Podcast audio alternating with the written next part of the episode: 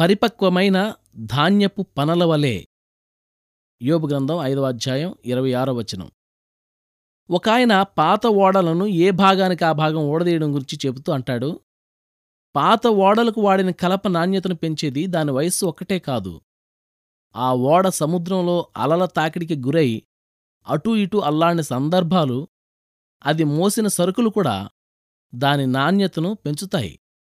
ఓడ అడుగును నానబెట్టే సముద్రపు నీటి రసాయనిక చర్య కూడా ఆ కలపను మెరుగుపరుస్తుంది. కొన్నేళ్ళ క్రిందట దాదాపు ఎనభై ఏళ్ళు సముద్ర ప్రయాణాలు చేసిన ఒక ఓడను విప్పి దానిలోని దొంగలను పలుచని చెక్కలను న్యూయార్క్ నగరంలోని ఒక ఫర్నిచర్ షాపులో ప్రదర్శించారు. వాటి విచిత్రమైన రంగుల మేలి కలయిక అందర్నీ విపరీతంగా ఆకర్షించింది. ఎన్నో సంవత్సరాల సముద్ర ప్రయాణం ఆ కలపలోని సూక్ష్మ రంధ్రాలను పూడ్చి దాని వన్నెను ద్విగుణీకృతం చేసింది.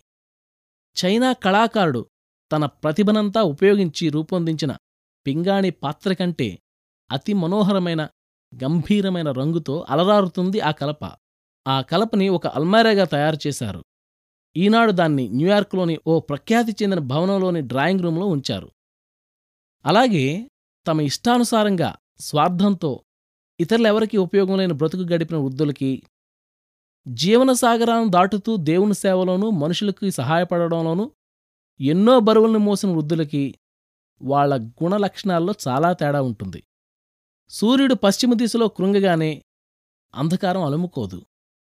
సూర్యబింబం కనిపించకుండా పోయిన తరువాత దాదాపు గంట వరకు ఆకాశంలో రంగులు ప్రజ్వరిల్లుతూనే ఉంటాయి.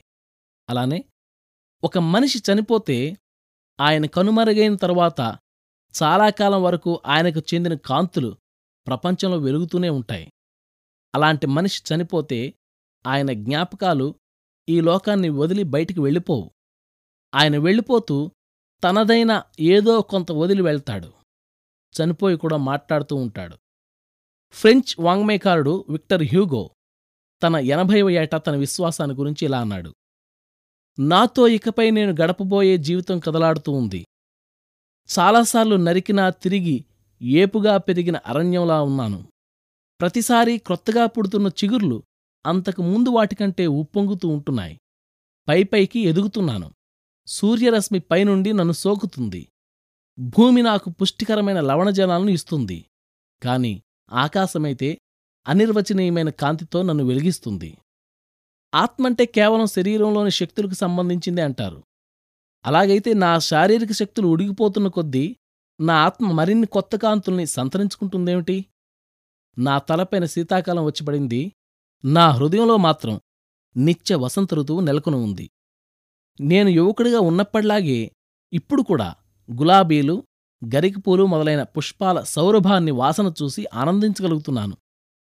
అంతం సమీపిస్తున్న కొద్దీ నా చుట్టూ పరలోకపు ఆనందగానాల ధ్వని నన్ను ఆహ్వానిస్తూ మరింత స్పష్టంగా వినబడుతుంది.